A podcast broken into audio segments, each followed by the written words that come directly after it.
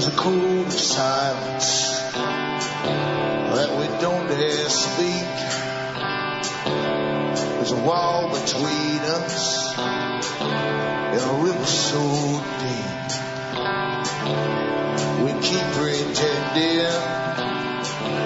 that there's nothing wrong. There's a code of silence and it can't go on.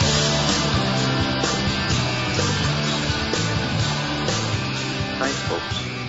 I'm Alan Watt, and this is Cutting Through the Matrix on May the 19th, 2008. I always suggest to newcomers they look into cuttingthroughthematrix.com and download lots of the, the older talks. They might be older, but old is not out. You understand the past, you understand the present, and you understand where the future is going, or even why it's going this way. So try and put the pieces together. There's lots of talks and lots of information in those particular ones on the site. And look into Alan Watt Sentinel.eu and you can download transcripts in the various languages of Europe. The times, I think everyone senses how everything is speeding up. It's almost like it's in the air, you might say, and it might very literally be in the air because so many sciences are at play. But we all sense that something's coming down quick. It's like the big wolf pack round about you, and they're, they're nipping in to the herd in the middle from all different angles. And this is a form of warfare in itself by hitting people with so much information on so many topics to do with your social setup, your society, to do with everything that you depend upon for living. So it's not by coincidence that it's all coming out now. They're taking away your water rights and so on. They're going to make you pay for everything and even every breath you take eventually down the road. And all the, the nonsense too about uh, higher taxes on obese people because they breathe more CO2. This is all part of a psychological war that's been waged via the media on the public's minds to make us more, more static in a sense. We're going to shock and awe and we can't really move. It seems so bizarre. And it's meant to be bizarre. That's how psychological warfare works. It tends to immobilize you. you. When you're looking for the answers which you can't grasp, you don't have the data, you don't have all the insight, and you try to make sense out of nonsense, uh, then you, you grab a hold of the experts who come forward and give you all the, the, multitudes of opinions from all sides, which further confuse you, and eventually you shut down and ignore the topic altogether. And they come in and they do what they're going to say, and you're, you're further into the slavery system. And that's what it is. It's really a, a slavery system. We find that Charles Galton Darwin has said in his book, The Next Million Years, which is quite the boast by a, a top psychopath, he said there's always been a form of slavery, and we are simply creating a more sophisticated form of slavery. Well, it's here. It's sophisticated in the sense that it encompasses everything you've ever learned. In fact, your, your whole education was part of the indoctrination into the slavery system. The National Educational Association is part of an international educational association which makes sure that everyone gets taught the same nonsense. And when they've dumbed you down and stupefied you enough so that you can't think clearly or rationally for yourself, they give you a little certificate, your quality approval stamp that allows you to join their system as a worker slave. That's what it's all about. Very simple. And as long as you all come out of the factory the same, the school is just a factory with this quality approval stamp, you'll never figure it out because everyone around you, of your own peer group, have had the same indoctrination. So all you do is parrot the stuff back and forth to each other. Young people tend by, by intuitiveness, really, an instinct. They understand there's something wrong, but they don't know what it is. And so they tend to rebel. I'm going to go into this rebellion and how it's managed on the other side of this break. Back in a few minutes.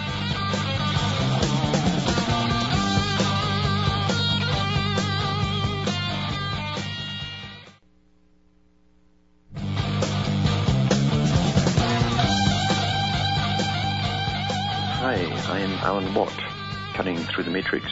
This matrix, is just a a big system that was created that you think is reality, but it's not reality at all. It's run as slickly as any Hollywood movie, and we call it life. That's what we've been taught to call it. We're taught that everything is somehow normal within this system, even though anyone who's lived a few years very quickly catches on that something's vastly wrong. Something's vastly wrong when, when a few families can control countries, when maybe a few hundred, a few thousand families control the whole planet. And have done it for thousands of years at the expense of everyone else. And it's all done by what I call conology. Conology, the ability to con people, to completely hypnotize them into a fake reality so that they never figure out that they are a slave and that everything around them that you think is official and good and proper, that's the key to it, proper, is actually a big con game. The people who get to the top in this system are psychopaths, pure and simple. They're the only ones who can figure out the scam. Psychopaths have, can easily see each other's scams. That's why they get in on each other's scams. They'll blow the whistle otherwise. There's lots of blackmailing goes on between them. But the person who's been totally brainwashed, the goody two shoes, who obeys all the rules and thinks it's all straight and up and up, and everybody's very respectable at the top, never figures it out. He's fooled over and over again. But everything, in the system is clear. At some moments in young people's lives, they suspect and catch on to something just simply being wrong. And the elite have always known this because the psychology of the people, the masses, in all ages, has, been well studied for thousands of years. And to take this rebellion into a different path, they make sure they use the rebellion of the youth for their own agenda, not the youth's agenda, but for the elite who already run the system. And the youth, surely enough, they, they adopt all the fashions that are given to them, just like Plato talked about 2,300 years ago. And the music they adopt too, thinking it's theirs, and they think they're on a roll. You're energetic, you're young, your hormones are raging, and you're easily, easily led. Never dawns on you that even the songs that you, you hum and you, you sing the little, little hooks that they have in there, the songs, the little, little phrases that you all join in on, are created by generally much, much older people, even though they, pick young people to sing them to you. There's a good link I'm going to put up at the end of tonight's show. It goes into some of this weird coincidence between certain stars and people in the military industrial complex. And it goes into some of the history of the hippie era. And it's called The Strange but Mostly True Story of Laurel Canyon and the Birth of the Hippie Generation. It's quite worth the read because it starts off with the, the 60s and the, the Gulf of Tonkin incident and goes through a little bit of that. And then what was happening, the war in Vietnam, and the drugs coming in at the same time into the Western world en masse, and also that, that this bursting forth of a new type of music, uh, electrified music, with masses of wattage power behind them. And part of it, he goes, it says, meanwhile elsewhere in the world in those early months of 1965, a new scene is just beginning to take shape in the city of Los Angeles in a geographically and socially isolated community known as Laurel Canyon, a heavily wooded, rustic, serene yet vaguely ominous slice of LA, nestled in the hills that separate the Los Angeles basin from the San Fernando Valley. Musicians, singers, and songwriters suddenly begin to gather as though summoned there by some unseen Pied Piper. Within months, the hippie flower child movement will be given birth here, along with the new style of music that will provide the soundtrack for the tumultuous second half of the 1960s.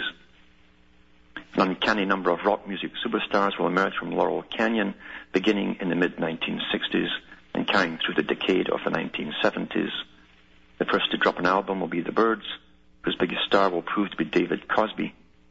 Band's debut effort, Mr. Tambourine Man, will be released on the summer solstice of 1965. It will quickly be followed by a release from the John Phillips led Mamas and the Papas. They can believe your eyes and ears, January 1966. Love with Arthur Lee, that's Love Me 1966. Frank Zappa and the Mothers of Invention, Freak Out, June 1966. Buffalo Springfield, featuring Stephen Stills and Neil Young in October 1966. Then the Doors in 67. But what the curious part was, it goes into some of these particular singers and their and who exactly they were.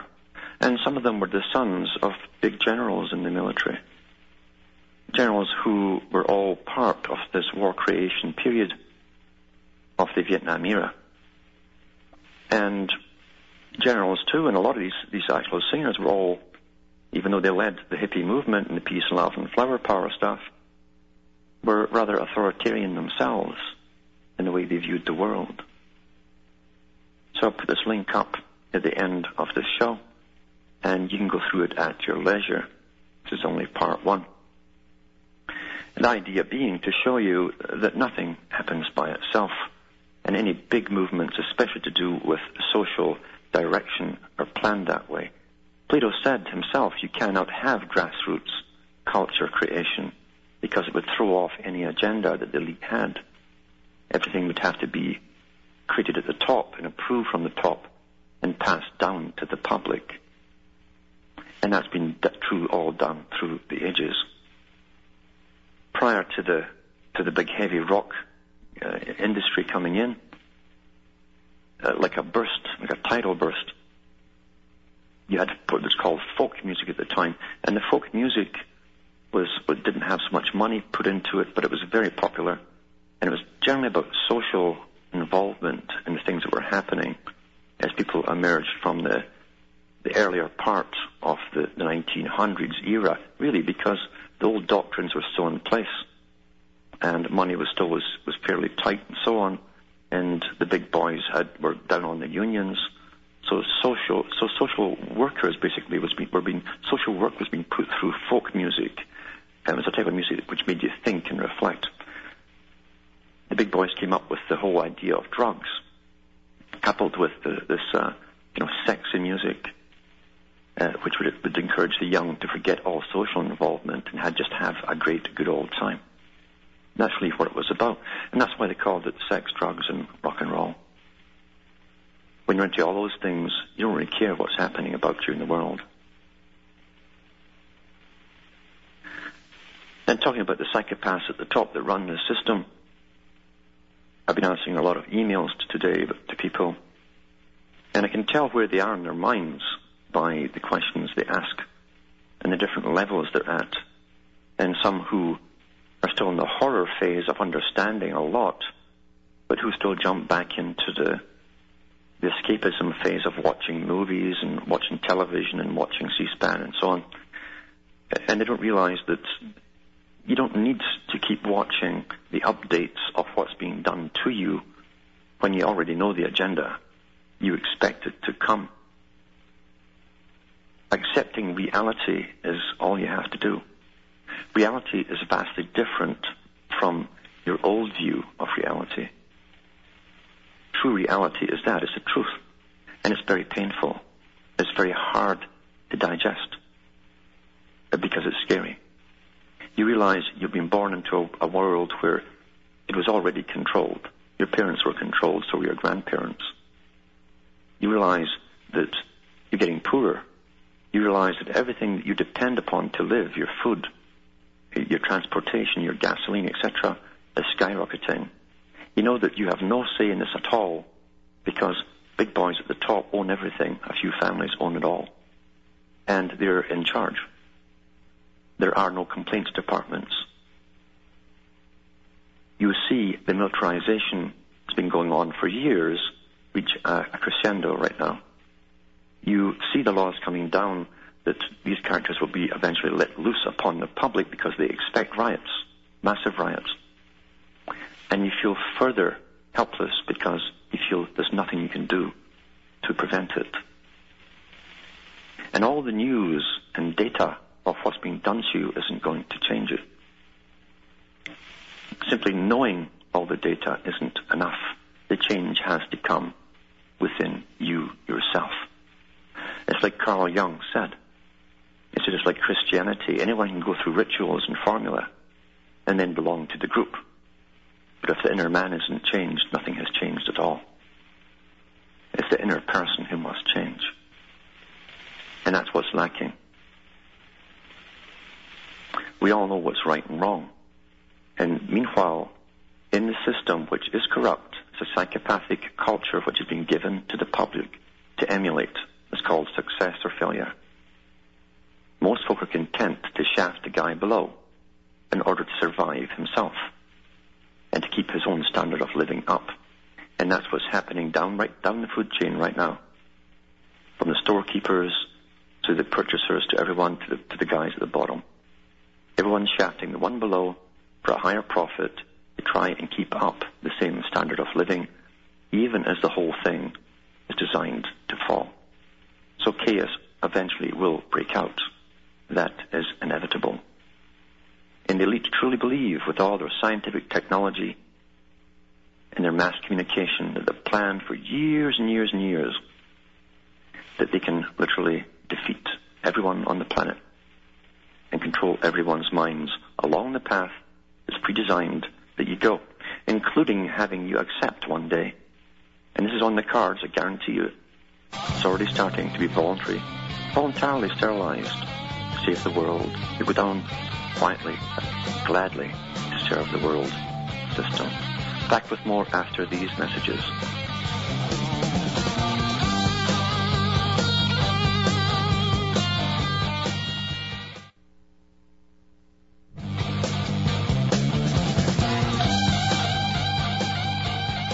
Hi, folks. This is Alan Watt back from Cutting Through the Matrix and just discussing the mess we're in. And that's the part that shocks everyone that gets to that particular level. When you see the big picture and they almost freak out because, as I say, there's no complaints department. And all really is done, if they continue on that level, they'll self-destruct. They have to go beyond that level because that level is just information overload. And every day more is churned out for us all to talk about. I've used the analogy before of being like lab rats. And every morning they open the door, and in comes the guys in the white coats, and all the rats sit and say, what are they going to do to us today? Are they going to stick the, the needles in us? Are they going to shock us? Are they going to give us those poison pills? What's it going to be? And that's what we do. We chatter. We chatter like little rats, but we don't do anything. There's not, there's no organization out there to do something, you see. And so it can be self-defeating unless you get to a, a higher understanding and a personal level. And you know what to listen to, what not to listen to. And your mind can soar beyond even all that data that's constantly flooding at you. I, I liken it to the movies. The movies love to do horror movies where someone gets buried alive. And that's all we're doing. And that's, when they put you in the coffin, they put you in the coffin. And, and then they put down the lid and it's all dark. And you hear the lid going down and it's turned dark, and then you hear the nails going in, bang, bang, bang. Well, that's like the news you're getting every day. It's, it's a nail in the coffin, and you discuss it and you chatter it. There's no one to hear you. And then the next nail goes in until then you hear yourself lowered down, then you hear the dirt getting put on top of you. That's what it's like unless you literally start becoming alive. Alive is not living in fear. Alive is breaking out of the old you into a, a new you who knows that one day you're going to die anyway. So you might as well stand up and see your peace to whoever, whoever it matters to or doesn't matter to. And I mean by to police chiefs, to everyone. Because you have as much right to say whatever you wish as anyone else does, including a prime minister or a president. Makes no difference. And you better start doing it now because, as I say, there's no real organization out there to combat what's happening. Most of the organization which appears to be against the system, the big foundations, etc., are just the left-wing sides of the same the, the same bird, same body, two wings. It's up to individuals to change this because this truly is a war to crush all individuality. They want the herd. They call us the herd now, even in the medical journals. Call it herd immunity, herd management. They don't have the, the term individual. They cannot handle that term. An individual is a problem today. And there's another link I'm going to put up too, before going to the calls, let's mention this one. It's on Rumsfeld, it's declassified information that came out. This particular one came from Global Research Online Journal, May 16th, but also has links to the original article from the Huffington Post, May 16th, 2008. It says in a new release tape of 2006 neocon luncheon meeting featuring former War Secretary Donald Rumsfeld, attended by ex-military message force multiplier propaganda shills, Lieutenant General Michael DeLong, David Grange, Donald Shepperd, James Marks, etc. It says Rumsfeld declared that the American people lack the maturity to recognize the seriousness of the threats and need another 9-11.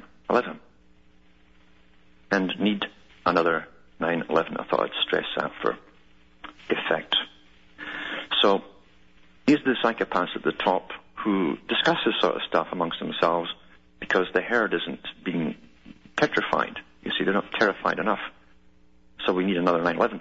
Exactly the same thing that H.G. Wells said, said after World War One, when they wouldn't give up all their sovereign rights and go into the League of Nations. It's the same thing they reiterate over and over. These, these characters will bring these things on. That's their nature of the psychopath. And normal folk can't imagine anyone doing something to kick off a world war. And that's exactly why they get away with it. We won't believe them. We won't believe that humans could do this. But that's the history of the world. World War One and Two were long in the prediction and the planning, and uh, and run by the same big bankers, big rich families, many of whom are still out there today in the U.S. system. But in this particular column here, that also Brzezinski in the Grand Chessboard where he says that only an attack on the order of Pearl Harbor would cause the American people to support an imperial mobilization and a world war. It also talks about Rumsfeld, who it says here he, he wrote the Go Massive memo. Go Massive. That was total war. And it says he gleefully declared that the Bush administration finally had the green light to kill not only UBL, Osama bin Laden, but go massive, speed it all up, things related and not. He says, he says, goes on to say, it provided the kind of opportunities that World War II offered to refashion the world. And we're taught at school that all the tyrants died in ancient times with Nero. And here they are alive and well, right out in the open, and the public can't recognize it because they wear suits and ties, not military uniforms. It's quite interesting how perception can be altered by our indoctrination into the business suit of respectability, isn't it? Well, I'll go to the callers now, we've got Lou from Miami on the phone, I think. Are you there, Lou? Oh, there's a break coming up. I'll hold on, Lou, and I'll be back after these messages.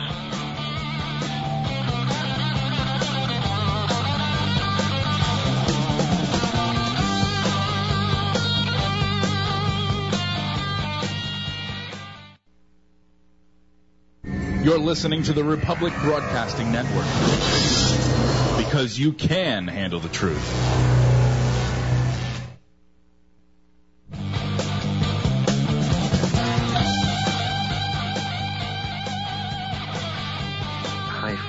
I'm Alan Watt, and we're cutting through the matrix. And I'm going to the phones. And we'll see if Lou from Miami is there. Yes, Alan, how are you? How are you? How are you, Alan? Um, listen, Alan, uh, for about two weeks now, I've been hearing bits and pieces of your show because my husband is the avid listener and I'm just a background and I grasp a lot of what you have to say, you know, about the government and the concerns we have with our government these days, of which I have a lot of, because I always say that I'm on, on my way out. And I feel, you know, I feel for my son who's still in his 20s and you know, growing up in in an environment that I am not used to because um you see I come from a um family that was not in any means considered I say mainstream, if that's the word. You Yeah. know, we we we came from Cuba in the '60s. My father was a pharmacist. My mother was a working class. Um, you know, she was. So everybody worked in my house real hard to make ends meet. But we had a very eclectic home of where music was always heard, um, opinions were always expressed at the table, and my father um, instilled in me something that was very, very delicate in this society of which I see is um, is just it's getting lost, which is the fear of God and the fear and and the respect of of the elderly. And and you know, and at the nucleus of any change, I think because I used to go and I used to hear rock concerts, and I was from a Catholic upbringing, I mind you, you know, and I used to go hang out with the hippies. Of course, I I knew I couldn't be a hippie because I I couldn't had to take a shower every day, you know. Mm-hmm. So I I I would come home and I'd have all these mixed feelings about what I wanted to be versus what I was being taught at home and and I just see that the society of today is losing what is called the nucleus of a home. You know, and the nucleus of a home is the center of any. You can have all kinds of ideas and changes and do all kinds of things, but if you don't have that respect of of your of the elderly and the fear of God, I think you can fight government with those ideals. Even, you know what I mean? Well, that, that was the whole that was the whole plan with uh, even the, the 60s era was to do, destroy the bonding between the generations and to literally separate them. I mean, completely separate them into almost a different species. And that's how eventually, and they're also getting taught at school, uh, the big slogan, don't trust anyone over 30. And uh, uh, that was repeated over and over by professors and propaganda and this is your time, your era, and that was to break the, the bonds between parents and children. And society, the state, as always planned, the state would then give the youngsters their ideals and, and their ideas. And that was very, very successful. And of course, they also knew. Now, the hippie era, you know, was not a new thing, an idea. They tried this uh, right after World War One in in Germany and uh, uh, they sprung up these young camps for youngsters and so on into nature, the wanderlust back to nature. They'd all been tried and experimented with, and lots of scientists went over from the U.S. and Britain and other countries to study this phenomenon, and they simply revamped it and brought in the drugs with it again and the music, and they called it the hippie era. Nothing has been, they, they never put something out there that hasn't been tried and tested already. Uh-huh. Yeah. It's just that it's just that I I sense and and I sense it in my son and I sense it in the youth of today is that they've lost the notion of value. You know, it's like we had to live with what we had. You know, and and sort of like embellishing what we had. I mean, we had a good stereo system because my father said we had to have good music in the house and we ate good food and but we never went beyond these means that were like uh, beyond real, realistic means. And I feel the way that way about government these days.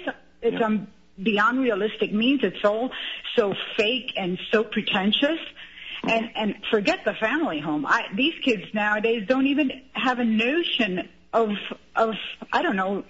Well, they can't even can- bond. They can't even bond with with uh, a man can't bond with a woman for any length of time, and vice versa, because it's conditioned into them. Because promiscuity, as they knew, if they could push it very very young, and have multiple partners, the chance of uh, long-term bonding was null and void. Uh, again, it's all psychology. It was it was understood before they pushed it. So, See, on- once there's no family to stand up for an individual, the government has you where they want you. Then government can literally talk right to you, and no one's going to stand up for you. I, I just wish there was somebody like you know you have so many good things to say. There was somebody out there that just would start instilling a little bit more of that. You know, bringing back these values that I listen. I could have I couldn't have been more rebellious. My poor mother suffered with me like you could not imagine. But it anchored me. That anchored me for the rest of my life. And eventually, I have been brought back to my roots. You know. Yeah. I mean, after a very tumultuous, I would think, life of a, of sorts. Mm-hmm. Mind you, I've always been a nine to fiver, but I've always maintained my idealistic values, the ones that I have, not and not forming a rat pack of any form. Mm-hmm. You know, I don't follow mainstream. I'm sorry if I if I'm ever considered that, it's, it's completely wrong because I'm Yeah. not. Sure. But I just think that the, these these values are, are completely being misconstrued, and then the con, the continuation of the pushing of drugs and, and pharmaceuticals. This mm-hmm. is it's got me crazy. Every time I turn around, there's a pill for everything. There's a pill You for know, I take everything, and once again, even the go big boys, to go to go to the big boys at said night. back in the, in the 60s they would like to have a complete, a total society that was medicated and placid. This was written in multiple books by professors at the time, and one way or another, they have got their wish. And uh, you understand, there's a war going on on the people. That's what it's all about. It's an ongoing war, long term, and it's planning intergenerational with a definite goal. They're moving now towards the creation of new kinds of humans. They're even mixing humans and animals together. They just passed that law in Britain. Um, uh, we, we, so this was again written about as, as far back as the early 1900s. They wanted this strategy and this particular plan, and It's we a- live our lives never realizing. this that we're strategy under little by little until it becomes. Yeah, Yeah, well, listen, Alan, I'll pay more attention to you, and I know your your listeners are predominantly male, but I want you to know that I'm listening to you too. I appreciate it. Thanks Okay, sir. You're welcome. Now we've got um, Redwan, Jordan. Hello, Hello? hello. Is that is that Jordan? Yes, that's me. I remember you from before. Yeah, you called before. Yeah. Yeah, peace be upon you. Yes. How are you? Yes, I want to thank you for all your hard work. hmm Yeah. And I want to, I, last show I heard was with Alex Jones, and I think uh, you and uh, Alex make a wonderful team. It's the ultimate blow for the elite, I hope. Well, it's it's all we can do at the moment in this venue. Uh, that's all we can do. All we have right now is the right to think and the right to speak, and even that will be curtailed uh, pretty shortly, I think. Yes.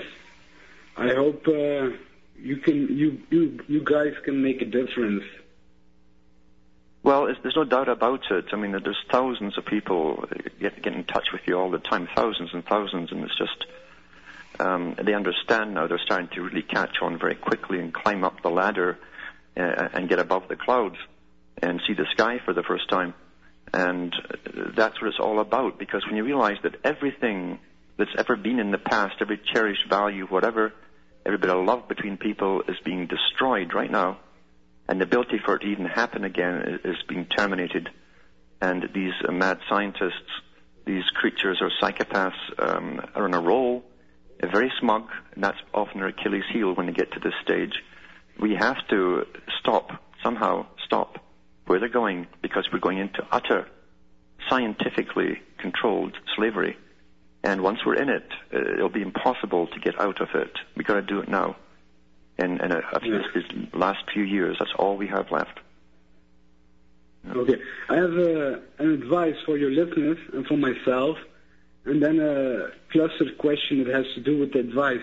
Um, I advise people to stock some uh, dates, honey, coconuts, and all the, lost, uh, the long-lasting uh, food stuff hmm Yeah. because uh, I uh, did some research on honey, bee honey.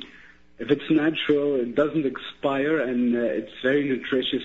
One could survive on it. hmm It's true. I, I mean, Uh, the average person, even the ones listening to these shows, should be doing basic stuff uh, for preparations because Yeah. we're being told what's coming down. They're telling us what's coming down, and people should be uh, storing up even dried foods, stuff they can mix with water. The bees, pe- the beans, the bees, uh, uh, beans and peas and soup mixes. All these kind of things can be stored for years, and uh, uh, it, that they should be doing the basic stuff while they can still get it and while it's still fairly cheap. Okay. So uh, my question then is, what is the link between uh, the the advantage of stocking uh, honey and the fact that honeybees are actually disappearing, and then Einstein's quote that once uh, the bees are gone, humanity is gone. Well, he was talking too. Actually, Einstein was talking from two different levels because he was a member of some very high societies. But on the on the exoteric level, he was telling you about that bees literally are, are, are what pollinate the, the crops in the fields. And we know there's even biowarfare going on because the, the bees are dying off in a time when Monsanto and Cargill and all the big boys have got their modified crops in, it's killing off the bees because you put 10 times the amount of, of pesticides on them. The bees go in there and get killed. That's what's killing off the crows as well. So Mhm. it's okay for these particular guys because they sell you new seed every year. Um, but for the rest of the, the, the farmers with the, the old type crops, the old seed, you need bees to pollinate, and and that's generally what beekeepers do. You hire out your hives to the farmers, put them in their fields, and they'll pollinate the fields. But the, the, the bees are under attack. On an esoteric level, uh, Einstein was talking about the worker bees. That he's talking about people, because um, they do classify them as uh, uh, they use the beehive as a symbol of, of society, with the queen bee and the drones, and all, all the worker bees below them. So in other words, it's the worker bees, uh, the people themselves, that keep this whole system going. We are the ones, and it's true what Mark said. All things come through labor. That's the only pl- how it's the only way wealth, any kind of wealth or real wealth, is created. And the big boys at the top simply gather the honey and, and they profit from it. We get nothing back. We get the, we don't get the royal jelly. We get the denaturalized stuff. They keep us dumb and stupid and workers. It, we, we run literally like a beehive, and this even the ancient esoteric uh, people understood this thousands of years ago. That's why Cleopatra had uh, the symbol of the beehive too. That was the perfect society. But um, so yeah, on that level too, when we're wiped out, altered, they're going to create a new type of worker bee. They've told us that more efficient. It'll cause them no problems at all. Uh, you'll be unable to even think of yourself as a separate individual. You'll be part of the hive. And that's the words they used at the International Science Meeting at Loyola University that Newt, Gingrich kicked off. Yeah. Okay, that makes a lot of sense. Thank you for your explanation, and uh, I'll uh, talk later. Okay, thanks for calling. Now, we've got uh, Joe from California. There, Joe. Hello, Joe. Hi, Alan. Thank you for taking my call. Yeah. Um, I just wanted to touch on what you were talking about earlier about uh, everybody knowing right versus wrong.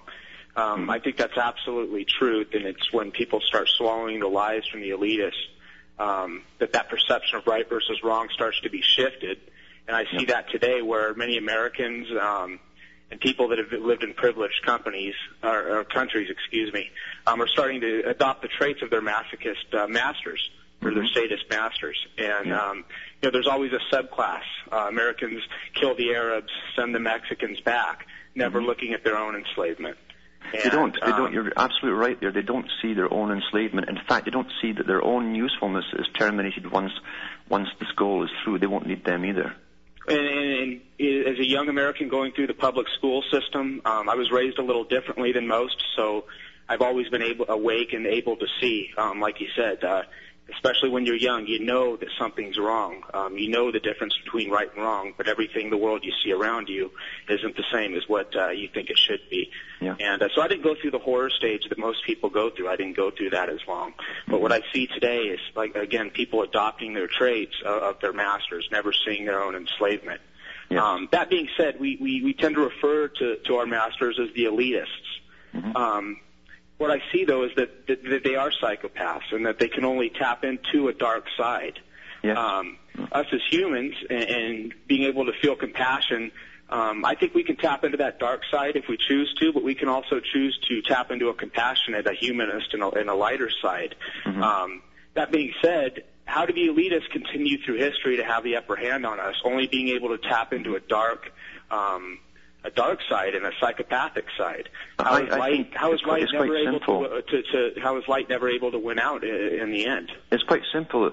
Since the introduction of money, it was their system. That that was the key to every. That was their Right. foundation.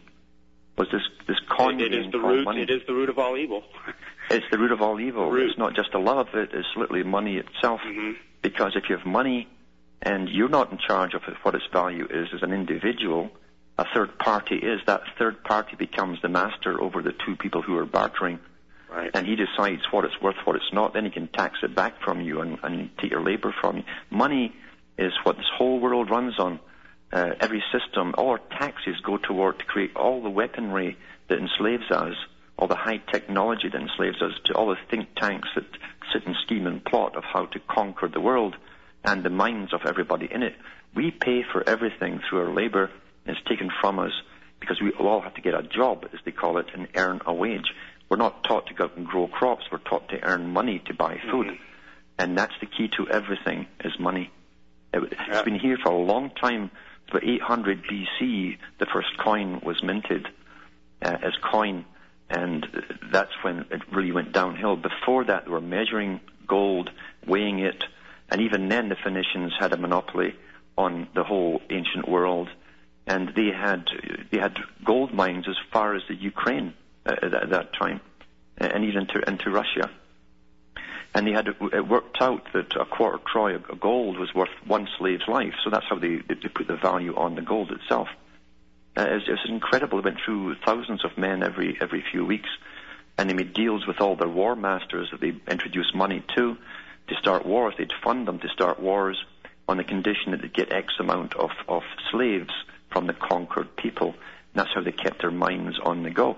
This is an ancient history, and until this is understood by the people, uh, they've had it. You see, no one can walk out of this system you, you can't tell the taxman to go away or the property taxman to go away or etc.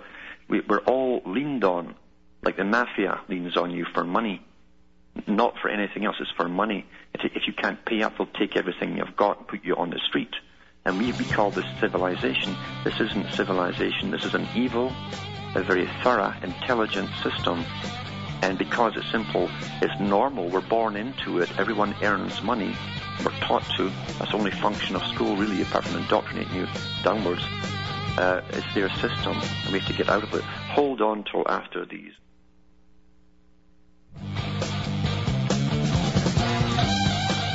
Hi, folks. I'm Alan Watt, back with Cutting Through the Matrix, and just talking about the this ancient system. It is ancient. It's what they call civilization. Civilization is tied in with money, with an elite class that creates a leisure class that they can train, who does the think tank work, who plans the future, and the uses of the sciences. And it, it, we can't we cannot go on any other road in civilization except the one we're on. It's inevitable because only the psychopaths can climb to the top in, in a cutthroat fashion and become what we call successful. It means destroying everyone in your path to get there. That's what it means. So ordinary, decent people don't do that, and you stay at the bottom. Very, very simple. And uh, now we've got a caller from England. I should try and get him in before the show finishes. It's it's uh, Justin from the UK. Hi, Alan. Uh, how are you? Not so bad. I just wanted to say uh, before a question, I just received your books today, the Cutting Through Volumes 1, 2, and 3. Yeah. I've almost finished them and um, very much enjoying them, very informative. Uh, the question I had was regarding um, Codex Alimentarius, Mm-hmm. which I've heard a little of and seems to be a major tool towards the end game of um, culling the human herd, as the elites, I guess, would say. Yeah. What, what are your sort of thoughts on Codex, Codex Alimentarius? There's no doubt at all that they want to take all vitamins and minerals off the shelves, but be prescription only eventually, because all the food that we're getting given today by the big agri-food businesses is denaturalized. Um, they don't have the minerals in the soil. They don't have the vitamins. Uh, they, they grow the vegetables um, chemically, but they're, they're lacking nutrition and nourishment. That's why there's so many obese people, because they're actually overweight, but their body is seeking something they're not getting. They're malnourished in a sense, and they want to make sure we have a sick, unhealthy population. Remember, they're talking. they- They've talked for years about bringing the population down, and it must be brought down. They keep saying it must be brought down.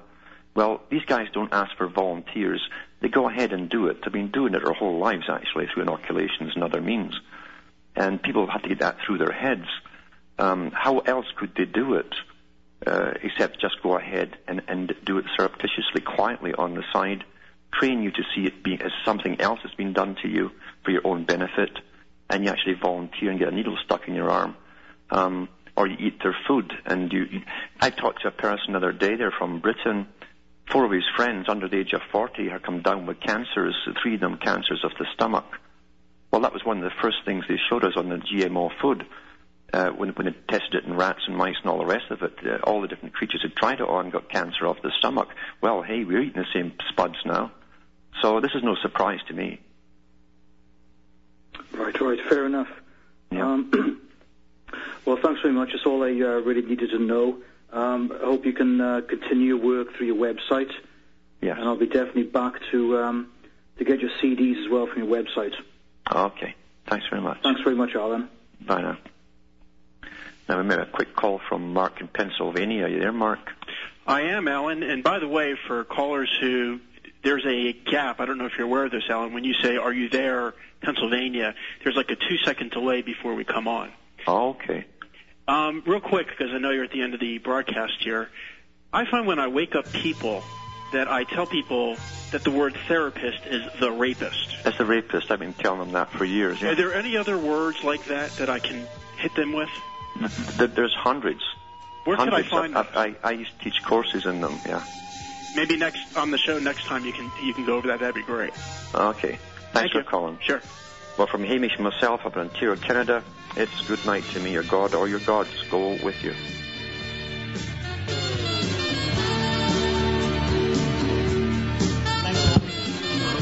Yeah, uh, can you send me that title? Later?